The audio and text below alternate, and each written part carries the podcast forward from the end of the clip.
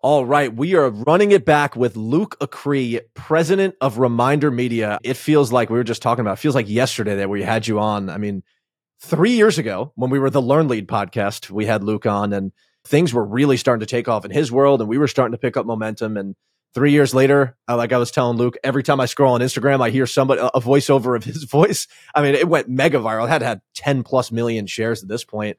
Um, how's it going, man? Thanks so much for coming on yeah, man, I can't believe it's been three years. It's great to be back. It's been, like I said, it's been crazy busy, but I think you're blessed if you have a busy life in a lot of ways. Some people see busyness as a problem. I see it as like a blessing. So loving it. Like business is going well. The economy right now is a little tricky, but business is, is booming, as they say, and so can't can't keep up. Amen to that, man. So I want to spare you from having to go through a whole reintroduction of yourself. I want, sure. Eh, you know, if you guys want to learn more about Luke's like story and stuff, go back to the original podcast. But let's get tactical here. Why don't you give us a brief overview of kind of what Reminder Media was three years ago and how you guys have shifted? Because this was like maybe right when COVID started or right before COVID. So would love to know kind of how you navigated that water. Yeah.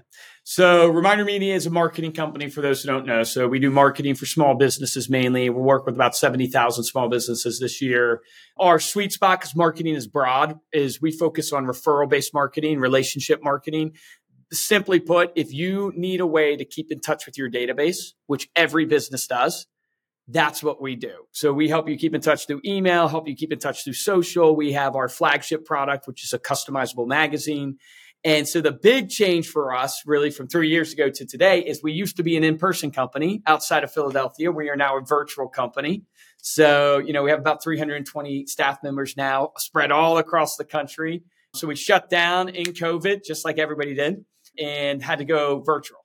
And so literally overnight, I had to take 200 employees and, and make them at home so I had literally employees picking up their desktop computers and going home. But what's interesting is we were more effective from home. Our, our sales was growing from home. Our product, we started releasing more products. We had a couple products at the time. Now we have six products that we're offering uh, from a platform standpoint. And so now I have a virtual company in 26 states. I have employees, which is pretty crazy to think about. And I also am now hiring international. I, have been blown away by the international talent. I have employees in Pakistan, employees in Peru. Um, it's been pretty interesting. I've partnered up with a company that's helping me do that. And so that's been pretty wild. Also diversified in industry. So I've been mainly real estate most of my career and building this company. And then we shifted to a little bit into the financial arena, insurance and financial advising. Now we have 142 different industries using our platform. So it's pretty amazing. The biggest lesson I think I've learned in, in that journey is you can chase two rabbits and catch none. And the key to being good at business at any point of your business journey is to focus on one rabbit till you catch it and then go to the next one. And I, I've made some major mistakes of chasing too many things at one time. And so now I'm trying to methodically just kind of block and tackle and eat the elephant one bite at a time because I'm almost drowning in opportunity. I know that sounds kind of strange, but it's like I, am drowning in opportunity and, and I just don't want to choose the wrong thing or not complete the thing that I chose. What are you What are you chasing right now? So I'm super super focused really on two things.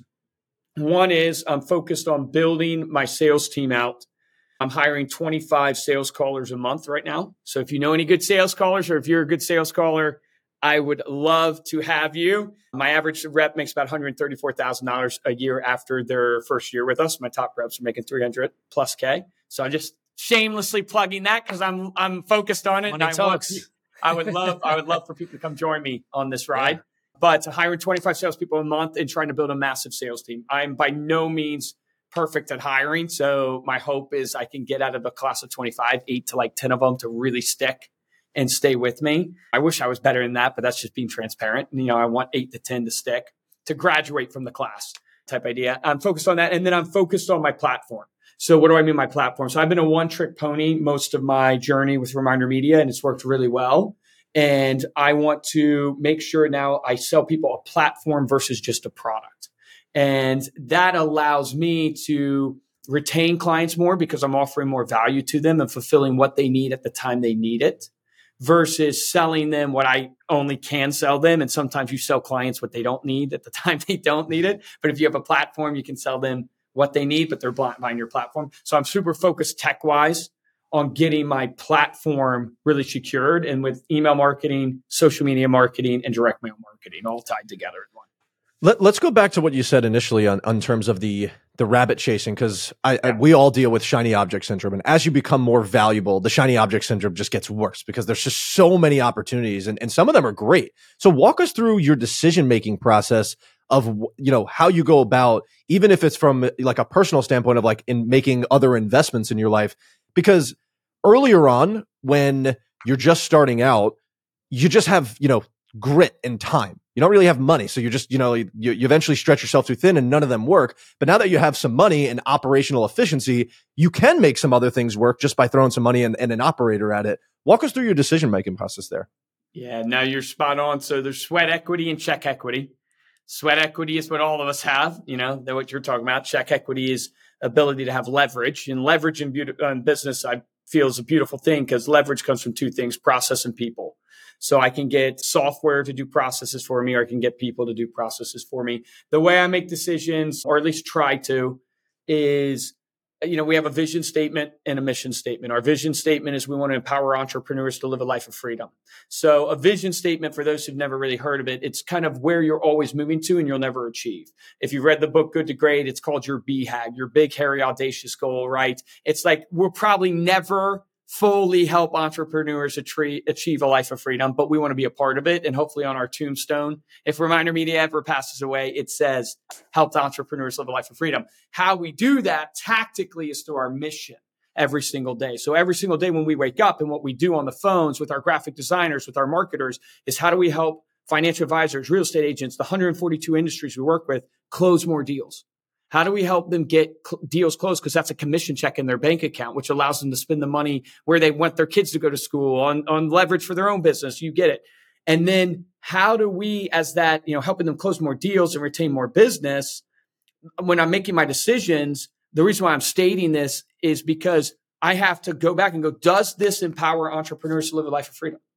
And in this thing that I'm releasing, are they going to close more deals from this ultimately and retain more business because of this, or are they not?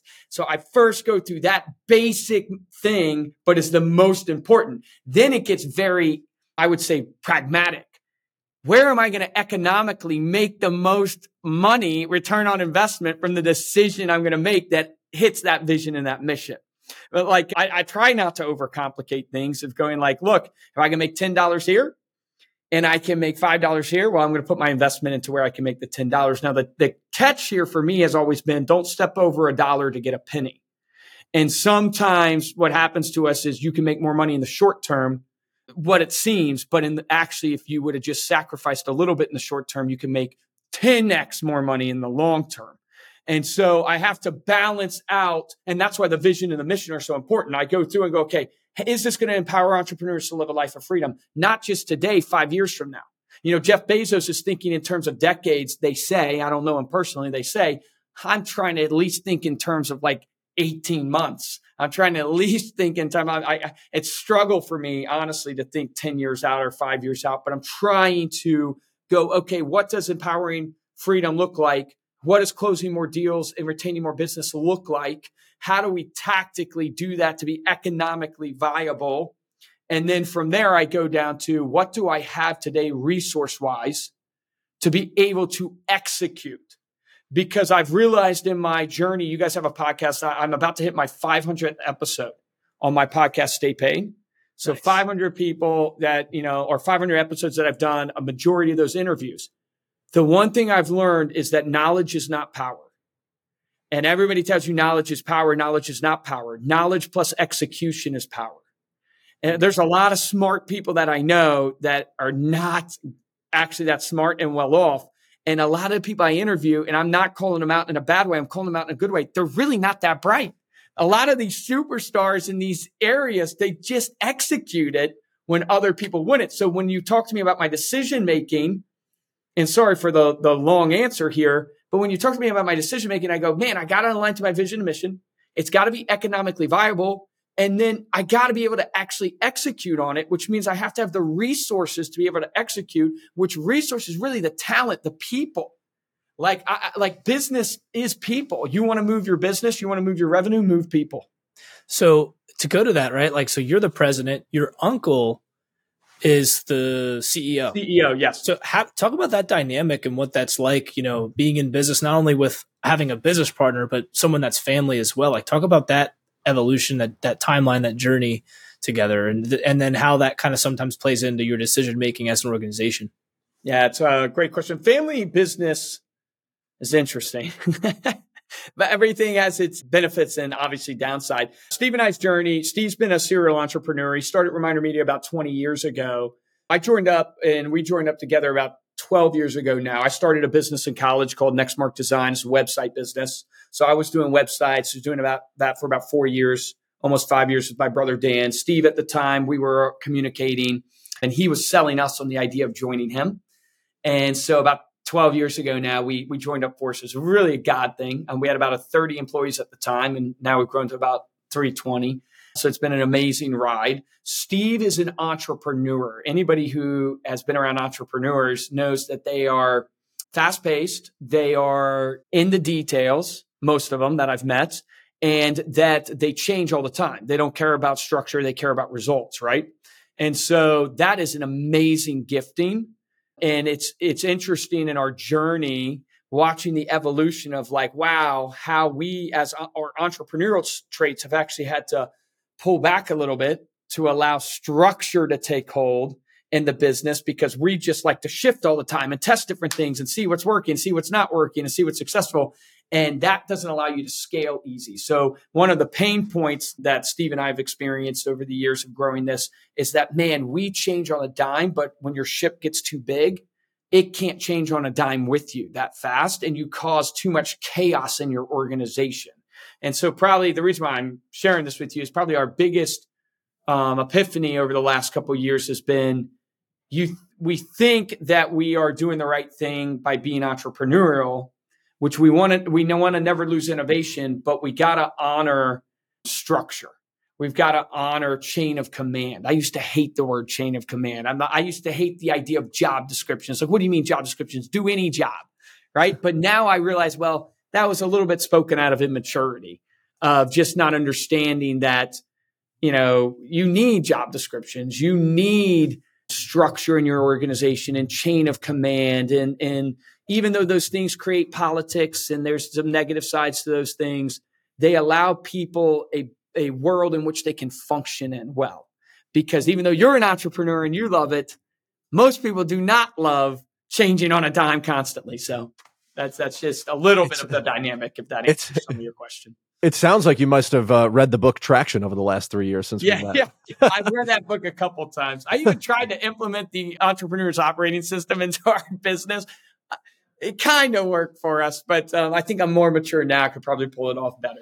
I love it, man. So, so what I want to know is the dynamic of it. You guys help other businesses get business and keep business, but what's your client acquisition strategy? I know you know you got you got a sales team. Is it cold calling or like what, what's your acquisition strategy to acquire clients and then keep them? Are you guys implementing the same system you are for your clients? Yes. Um, so the answer is yes, but we do that and more than what we do for our clients. So I always say a great lesson in business is don't watch what people say, watch what they do, because what they say is what they think they believe, but what they do is what they actually believe, right? So look at Reminder Media. We spend millions of dollars on Facebook advertising to bring in top of funnel and middle of funnel leads. We offer Facebook advertising now for our clients. That's one of the things we do for our clients. We also send out tens of thousands of our own magazine to our prospect list and to even core relationships, core clients. This year, I'll generate about 26,000 referrals out of our book of business. Why do we generate so many referrals? People are usually shocked at like, wow, man, 26,000, that's amazing. It's because I think the main killer of people of not getting referrals is they just don't ask. And there's a famous Dale Carnegie stat that says 91% of consumers when surveyed say they will refer their business professional but 11% of salespeople are asking. And we don't ask mainly because we don't want to come across as slimy. And like take insurance, for instance, they sell you a policy, then they don't talk to you for 10 months. And then they know renewals coming up. So they know they got to talk to you, but now it feels weird because it's not a real relationship. It's transactional. And so what, what we try to do is try to add so much value and touch points for our clients, email drips, social media, magazines and print that people just feel like we're always around them. And so they will refer us when we ask them to. And so we're, that's one of our acquisition strategies. But the main thing that I think we've done well um, is that we have an inbound sales team and outbound sales team and we have inbound marketing going. So most companies will focus either on inbound marketing or outbound sales. They don't do both. Most companies, it's like they, they're either sales guys and they're just pounding the phone and they're getting out there and they're using LinkedIn and they're outbound, outbound, outbound, or they're marketers and they're so te- scared of the telephone that they just do, we just need to do contents king and post on social media and the business is going to come to us. It's like, no, no, no. It's, you need both. Like I would not have grown a $70 million business if I didn't pound the phone. But I would not have built a $70 million business if I would not have spent the time to put content out there because content's king and it can get somebody into my ecosystem and do 500 episodes of my podcast. So what we've done well is that like I'm hitting on or I'm trying to hit all cylinders. Like I got a po- like podcast going. Like I think of marketing in terms of like frequency. It's amount of the amount of frequency that I have to you landing in touch points. Like how often can I hit you? Like Geico's trying to hit their consumer 47 times a month. They're trying to hit their consumer 47 times a month to get you to buy car insurance from them, right? So I want to hit you so much, right? But I don't want to hit you with just one frequency.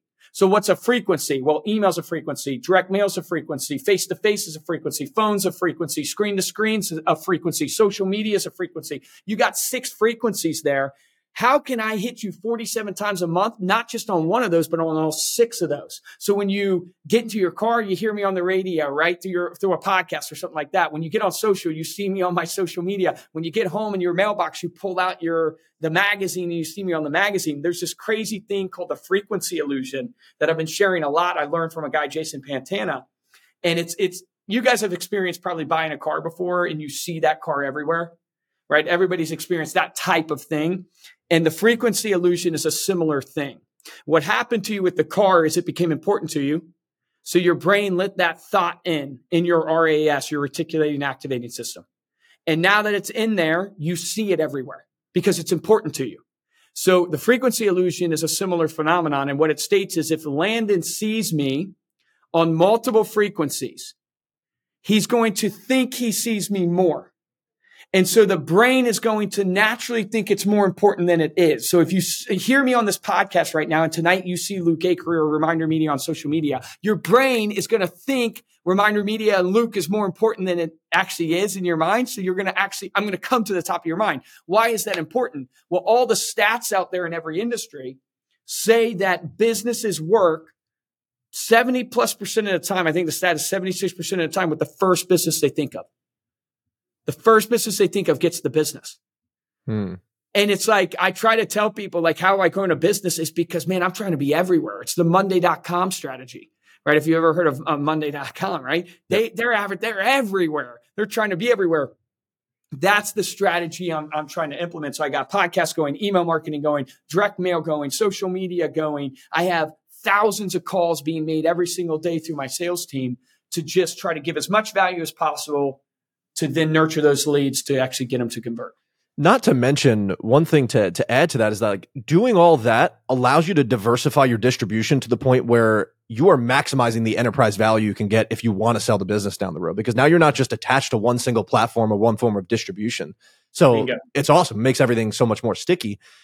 On the on the the other side of there, I feel like a lot of people don't start with advertising or you know going deep down this rabbit hole because there's just too much and they you know, they think they have to implement everything at one time.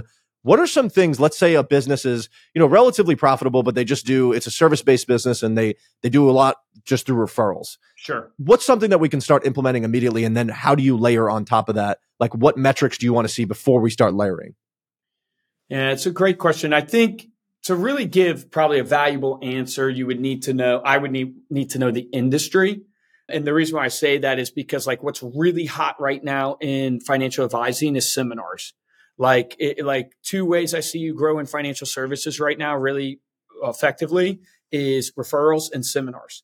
If you do that, then you can start nurturing these relationships. And it doesn't, I'm not trying to minimize posting on social or minimize having an email drip.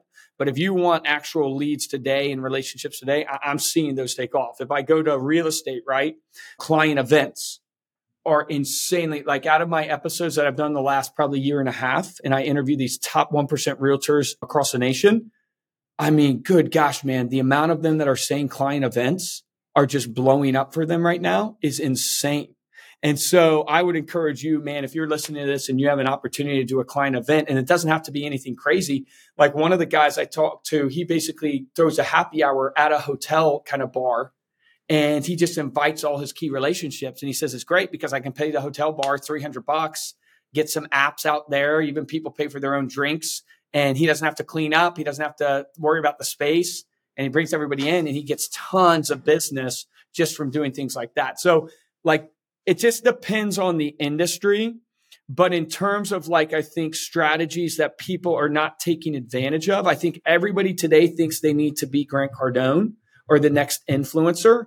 And I just don't believe that from what I'm seeing. And I fell into the same trap. And the reason why I say that, I was just at a conference, I was speaking on stage, and Brad Lea was speaking there. And Brad Lea got up and he shared how, you know, you need to be pumping out these videos a day on YouTube. And I shared um, with people afterwards, I said, dude, if you want to be Brad Lea, do what he's saying. But I said, you like you could pump out videos on YouTube all day long. You're not going to be Brad Lea. You don't have the personality for it, maybe. You don't, you're not trying to reach a national audience. You're trying to reach the, the 5,000 people in your hometown. Like that's who you're trying to reach. So you're better off instead of taking your effort and going and shooting a YouTube video that's probably going to be not so good you're better off doing like a five for five. What do I mean for that? Take five people in your database today, pull out your phone and personally call them, personally text them, take them for a cup of coffee.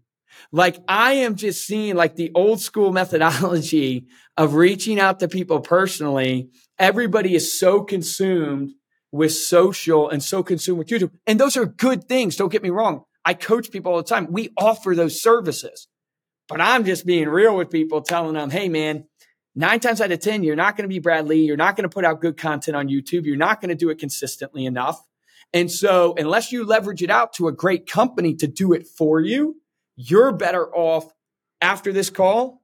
I mean, this is going to be released, you know, later in the year or something, right? So let's say New Year's is right around the corner.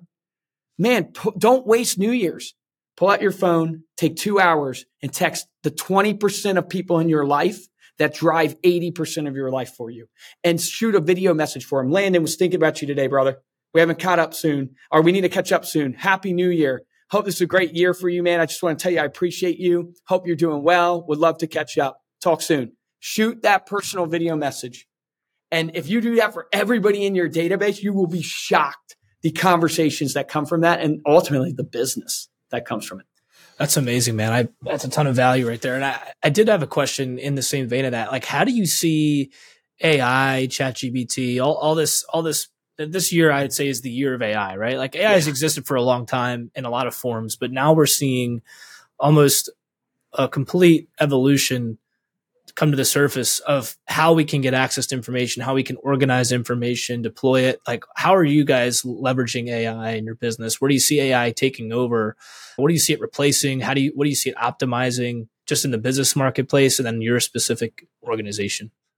For us, it's really optimizing and making us way more efficient in content. So we put out a ton of content. So I, I, I would not have thought that AI would replace the creatives first are the writers and stuff like that. But crazy. I think it's going to replace writers, data entry. I think it's going to replace all that pretty, pretty fast. I think when they tie it to robotics, that's when it will start replacing all these, what you call blue collar or those, that, those type of jobs. But they, they have to tie it to robotics, which I'm sure they have, but it's not mainstream viable yet. Mm-hmm. So for us, it's like, give you an example. We write a ton of blogs. We write a ton of podcasts when I say write, meaning like come up with a ton of content and topics and all that stuff. I can, I'm, my marketing team is chatting in for webinars that we're doing. It's typing into Bard or it's typing into chat, ChatGPT and just going, Hey, here's what our webinar is going to be about. Here's the audience. Here's what we're thinking. Can you give us a marketing hook on this? Nah, make it more hooky, make it more clickbait. No, and they just make it more positive, ideas. make it more negative. Yeah, more exactly. whatever. You can so they're the they're just using that to get Yeah. eighty percent of the work done, and then using their twenty percent to really refine it. So I'm experimenting now. I, I mentioned to you guys like our flagship product, right? It's a magazine. Well, we have 48 pages of content we write in here. Like, and this is our health one. We have a business one. We have a lifestyle one. We have a home one. I'm, I have editors, writers on staff, all this stuff. So we're experimenting right now, not only with can it write the article? Could it write this article for us? And it's pretty dang close, dude, to writing these articles. But Midjourney is really close to even producing the imagery. So, so one thing that is super interesting about what we're doing with Facebook ads is one of our Facebook ads that's really popular for real estate agents is get an exclusive list of properties in X price range. So depending like Antonio, if you're a real estate agent and maybe you're trying to sell $300,000 homes, we would run a Facebook ad for you that literally go and ex- get access to an exclusive list of all the $300,000 properties in Philadelphia, Pennsylvania. And what we're doing is then we put pictures of $300,000 properties. Well, one of the hardest things for us is getting those pictures from real estate agents because they just are slow to get us the info, all this stuff. Mhm. We use Midjourney to create the image of a listing in that price range for the Facebook ad. And it is converting and getting people to engage more because it just looks different the way that Midjourney has created the image. So you guys know Facebook is an interrupt platform right? So Yep. you're not, people aren't going there with intent to buy on Facebook. Mhm. They're going there and then you interrupt them. So I think the imagery that's created by Midjourney just to the eye looks different. So it's interrupting the human brain and, and when they're scrolling and getting them to engage more because our ads are getting better cost per impression, better cost per um, conversion, which is interesting.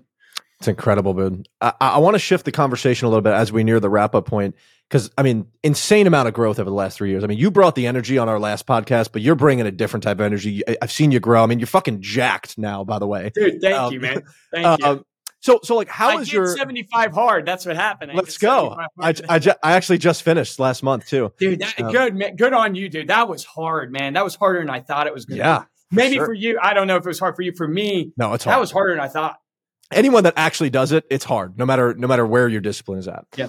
I digress there. Now, the, the company you said seventy million dollars a year type of company. I mean, how is you how have you as an entrepreneur and your personal development and you as a father, like how has that evolved over the last three years and how you have to continuously sharpen the sword because you can get real complacent right now if you wanted to. Yeah. Um, I I just keep coming back to for myself more and more. It's like who you surround yourself with is the absolute most important. Like who you surround yourself with. You know, I I I went to a conference recently that I was actually attending and speaking at, and we had a booth at. And one guy got up on stage and he said, one thing he's learned is, you know, everybody talks about defining your why and chasing, you know, that why.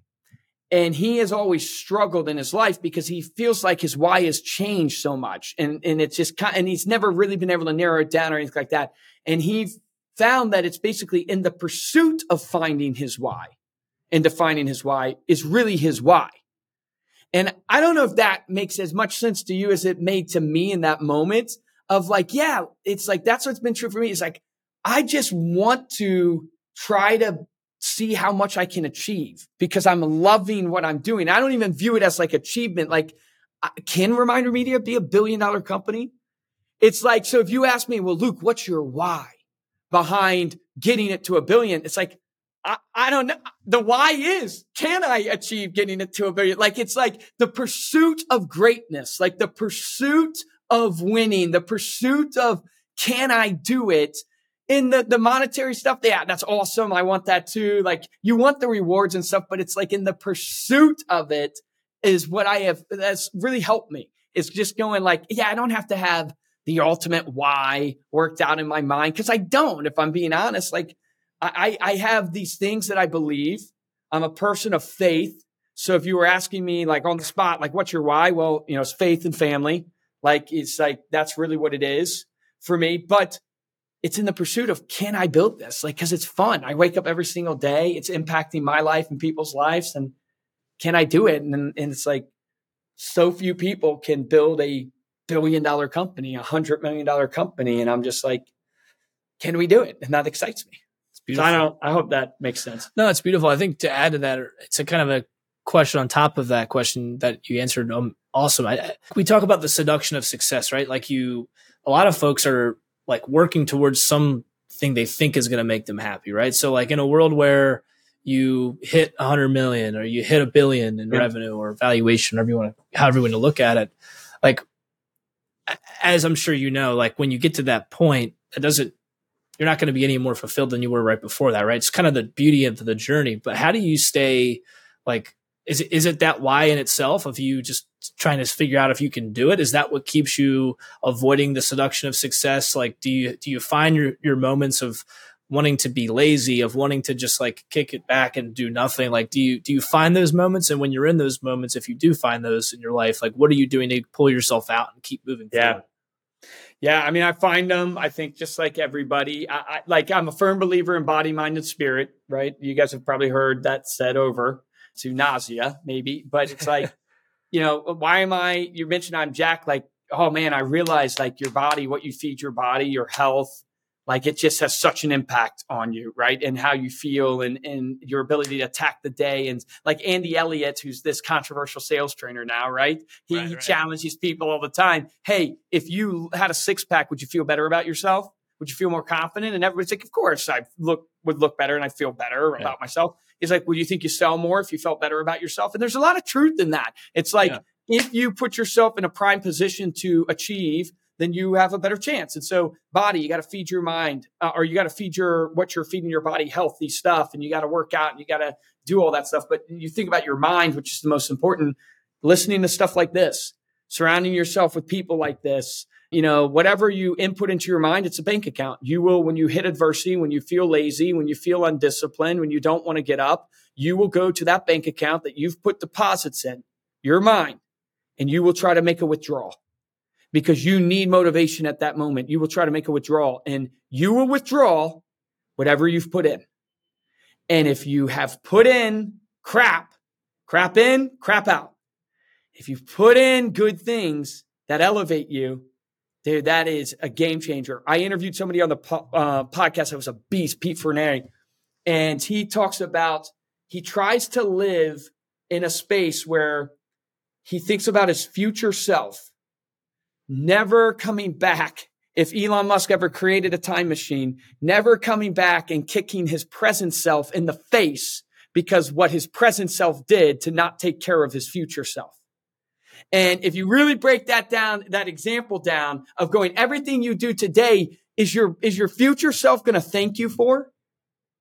What you did for your health, what you did in your business, what you did in your relationship is you, like how many entrepreneurs don't have their family because they literally sacrificed their family on the altar of a business, right? And it's like, is your future self going to thank you for what your present self is doing. And if there was a time machine, are you gonna, he's like, every day I'm guarding myself going, man, if, if a time machine was invented, if I get roundhouse kicked in the face by my future self, then I know I'm doing something wrong. The point being is like, Hey man, what you do in the present today is going to, uh, you know, happen in the future and just make sure that you're, you're being authentically who you want to be and, and chasing that why that you truly want.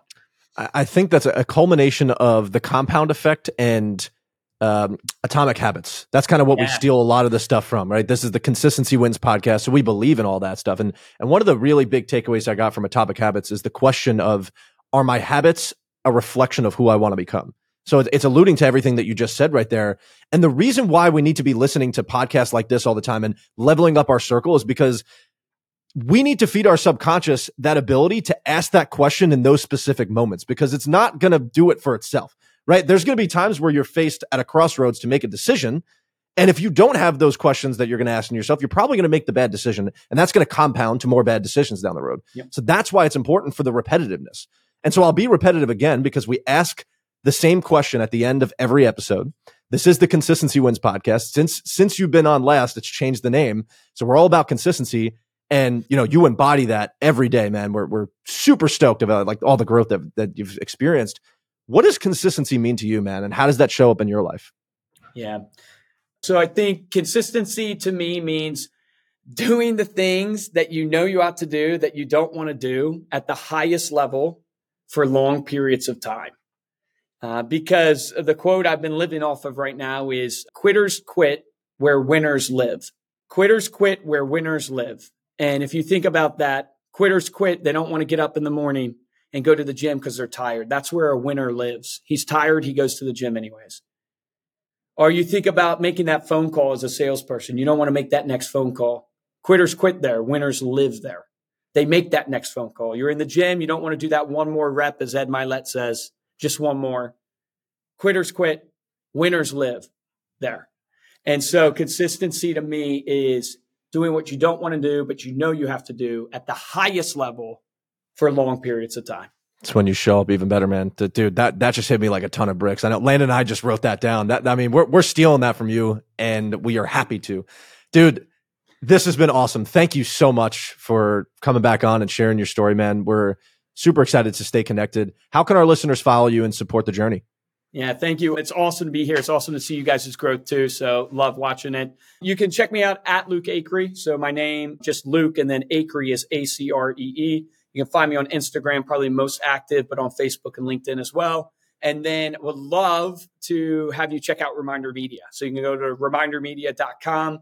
If you need help with your marketing, we're there. But if you want a sales job, I would love to talk to you. So go to remindermedia.com, check out our careers page. We're hiring in 26, maybe more states by now. Talk to you. Let's go. Appreciate you, Luke.